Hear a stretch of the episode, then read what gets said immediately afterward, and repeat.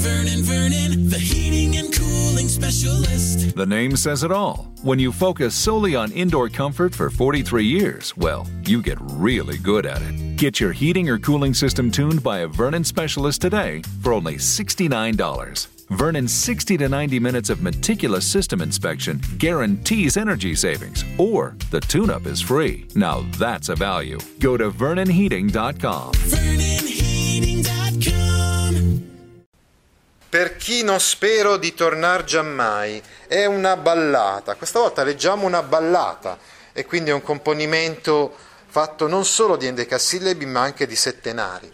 È un componimento, come dice lo stesso nome, che ha un'origine musicale, insomma, che era fatta anche per, appunto, proprio per ballare, sicuramente. Ecco perché c'è una ripresa, un ritornello delle stanze, perché quando si ballava, si ballava durante la ripresa, una specie di ritornello, e invece si stava fermi quando c'erano le stanze, quindi le strofe.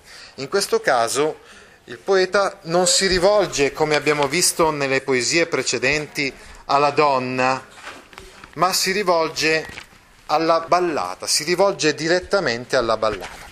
Riguardo a questa poesia, molti hanno ipotizzato che lui abbia scritto questa poesia durante l'esilio a Sarzana, gli ultimi mesi della sua vita, quando era stato mandato in esilio proprio dall'amico Dante Alighieri. Probabilmente invece No, probabilmente questa poesia è stata scritta prima e si tratta pertanto solo di una finzione poetica, nel senso che la lontananza della donna è un topos letterario presente sin dalla poesia trobadorica, provenzale, insomma. Quindi pro- potrebbe avere scritto questa poesia a Firenze, quindi non quando era in esilio, non è detto che per forza, ecco, lo sapete, l'avete visto, ne abbiamo già parlato. Sì, probabilmente spesso i poeti non scrivevano poesia sempre partendo da un'esperienza personale, spesso scrivevano delle poesie partendo dai modelli precedenti, un po' copiando, insomma, se volete, i modelli precedenti e quindi probabilmente questa lontananza fra il poeta e la sua donna è una lontananza metaforica. Ancora, l'autore dialoga col testo, cioè con se stesso in un certo senso. Quindi eh, dicevamo che si, ehm, si riferisce, si rivolge alla ballata, ma è come se parlasse con se stesso. Il tema del viaggio, ecco, l'abbiamo spiegato, non è quindi da intendersi come un tema autobiografico stretto, ma è un topos, un tema topico, quindi che si ritrova in tantissime poesie anche precedenti. Altri temi della ballata sono la cortesia, l'adorazione verso la donna, la paura, il dolore, la distruzione, le personificazioni e frammentazioni dell'io che abbiamo già visto nelle poesie precedenti di, di Cavalcanti. Notate l'enfasi espressiva, l'apostrofe, quindi quando lui si rivolge alla ballata, è il discorso diretto.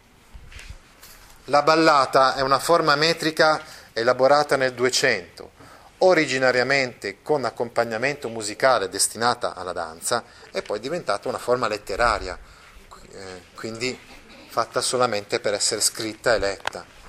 I versi sono versi endecasillabi e settenari, dicevamo, alternati secondo uno schema che prevede appunto lo schema metrico per la ripresa, quindi per il ritornello, diverso dallo schema metrico delle stanze, quindi eh, delle strofe. C'è una ripresa, un ritornello una o più stanze. Ogni stanza è divisa in almeno due piedi e una volta. Adesso vedremo comunque lo schema metrico di, di questa poesia. Ecco, oh, lo schema metrico di questa ballata è caratterizzato dalla perfetta suddivisione in versi lunghi e versi brevi, quindi ci sono tanti, se guardate per esempio le strofe, no, vedete, ci sono prima tanti endecasillabi e poi altrettanti settenari. Infatti in ogni stanza ci sono cinque endecasillabi seguiti da cinque settenari. Il lessico è semplice e naturale, come abbiamo visto sempre nel dolce stil di Cavalcanti. Le figure retoriche sono usate con grande parsimonia, cioè Cavalcanti non costella le sue poesie di figure retoriche, ma ne sceglie solo poche, che però proprio per questo motivo sono molto significative. la sintassi è lineare, come abbiamo visto anche nelle altre poesie di Cavalcanti.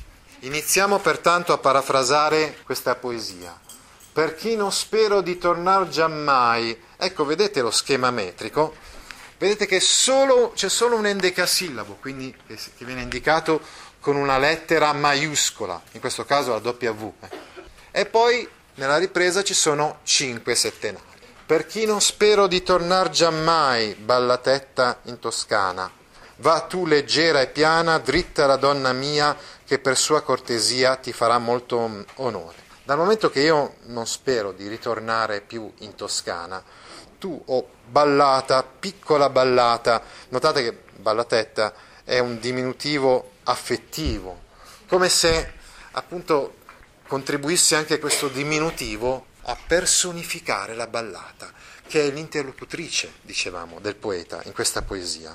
Va tu leggera e piana, dirigiti tu al posto mio, leggera e affidabile, veloce e lieve come sei, vai direttamente dalla mia donna, dritta la donna mia, che per sua cortesia ti farà molto onore, che lei per la sua cortesia, per la sua gentilezza, grazie alla sua cortesia, ti accoglierà, ti farà molto onore, ti accoglierà con molto onore, ti accoglierà come meriti. Ecco, questo dicevamo è la ripresa, quindi il ritornello che si ripete. Poi la prima stanza, tu porterai novelle di sospiri. Ecco, questa è una cosa che non abbiamo visto, però ecco, c'era, c'era, spesso questa consuetudine nella poesia medievale, no? di rivolgersi al componimento. Certe volte questo avveniva solo nel congedo finale, ma in questo caso addirittura tutta quanta la poesia è giocata su questo dialogo fra il poeta e il suo stesso componimento. Tu porterai novelle di sospiri, il poeta si medesima nella ballata e in questo modo quindi stempera la sua sofferenza. La sofferenza del poeta, il dolore che era stato espresso in maniera così diretta nelle poesie precedenti, adesso invece è un pochettino stemperato, filtrato, selezionato, perché c'è il tramite della ballata. Ecco, sarai tu quindi, ballata, a portare notizie di sospiri, quindi dei, delle mie sofferenze, piene di dogli, quindi di dolore, e di molta paura, ma guarda che persona non ti miri che sia nemica di gentile natura, ma stai attenta comunque, fai attenzione che non ti legga nessuna, che nessuna, uh, diciamo, persona vile, insomma, legga questa poesia, che non sia nobile di atteggiamento, che sia nemica di gentile natura. Tu saresti osteggiata, ecco, infatti dice tu saresti contesa, osteggiata e criticata da chi non riesce a capire o giustificare i tormenti d'amore, da chi non riesce a immedesimarsi appunto nel, nel dolore, nella sofferenza che io sto provando. Tanto da lei ripresa, quindi subiresti un rimprovero, che mi sarebbe angoscia e questo potrebbe causarmi solamente pena. Dopo la morte poscia, pianto e novel dolore ancora, anche dopo la morte potrebbe portarmi eh, pianto e nuovo dolore. Mi rimarrebbero quindi nel cuore solamente il pianto e la sofferenza. Tu senti, ballatetta, che la morte mi stringe sì che vita m'abbandona. Tu senti che ormai la morte incalza.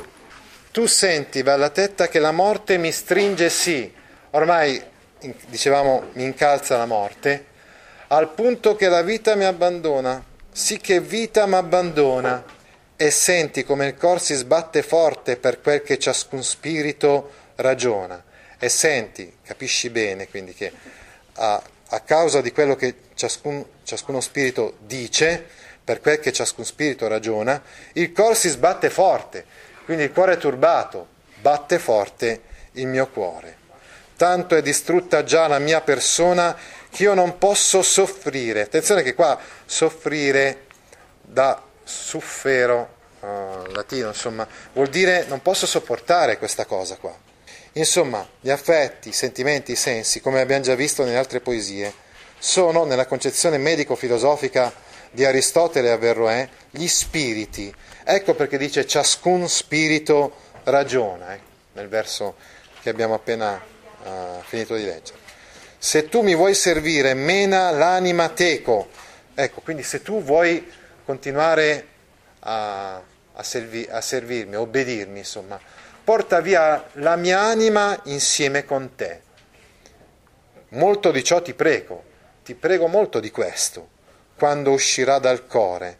Ecco il discorso della frammentazione, vi ricordate l'anima che esce dal cuore, quindi Cavalcanti si sente come diviso, no? In tante parti, cuore, la mente, l'anima, eh, l'abbiamo già visto anche nelle altre poesie che abbiamo letto. La terza stanza, De, ballatetta mia, alla tua amistate, quest'anima che trema raccomando. Ballata mia, io raccomando quest'anima che trema alla tua amicizia. Ecco, notate questi termini provenienti dal provenzale, eh, infatti amistate è un provenzalismo che stanno a indicare comunque qual è il terreno, l'humus dal quale trae ispirazione Guido Cavalcanti. Mena la teco, prendi la, l'anima e portala via con te nella sua pietate a quella bella donna a cui ti mando. Ecco, capite cosa chiede alla ballata? Di portare via con sé l'anima, eh?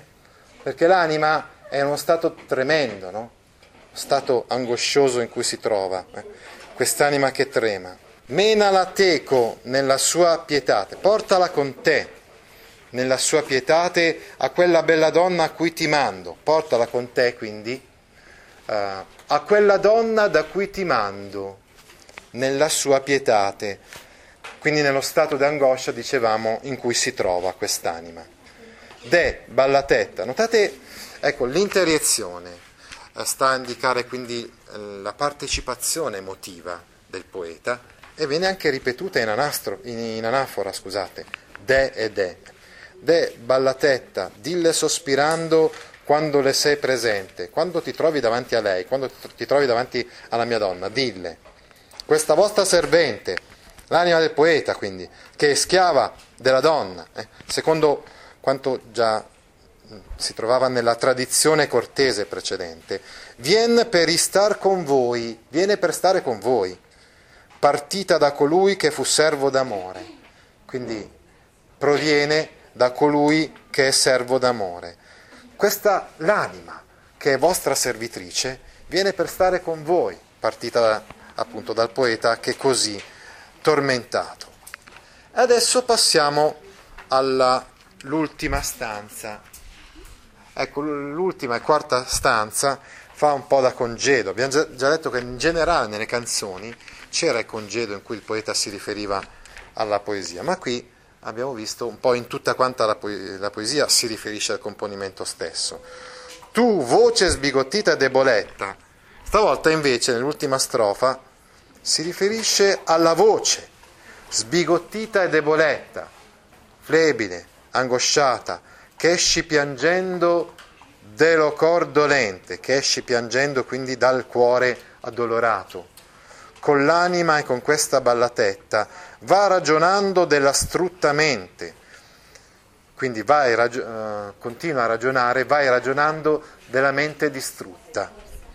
Tu che esci piangendo attraverso l'anima, eh, con, questo, con questa poesia, insomma, vai ragionando della mente che è distrutta. Voi troverete una donna piacente, di sì dolce intelletto, che vi sarà diletto starle davanti ognora, anima, e tu l'adora sempre nel suo va- valore. Voi troverete una donna che è donna di tutte quante le bellezze, dotata di una grande virtù intellettuale, di sì dolce intelletto, che vi sarà dire- diretto, vi piacerà, vi porterà piacere, insomma, uh, stare sempre con lei, starle davanti ognora ah, tu anima, adorala, sempre nella sua virtù, adora la donna. Ecco, quindi come vedete abbiamo il dramma e la tragedia, che però in questa poesia sono un pochettino meno uh, tremende, meno terribili. Infatti in questa poesia c'è più nostalgia, più malinconia rispetto ai due sonetti che abbiamo letto in precedenza. Tu mai si piena di dolor la mente e voi che per gli occhi mi passaste il cuore. Ti interessano file di questo genere? Allora vieni su www.gaudio.org e iscriviti alla newsletter A Scuola con Gaudio all'indirizzo www.gaudio.org/news. Judy was boring. Hello. Then Judy discovered ChumbaCasino.com. It's my little escape. Now Judy's the life of the party. Oh, baby, Mama's bringing home the bacon. Whoa, take it easy, Judy. The Chumba life is for everybody. So go to ChumbaCasino.com and play over 100 casino style games. Join today and play for free for your chance to redeem some serious prizes. chumba ChumbaCasino.com. No purchase necessary. Void where prohibited by law. 18 plus terms and conditions apply. See website for details.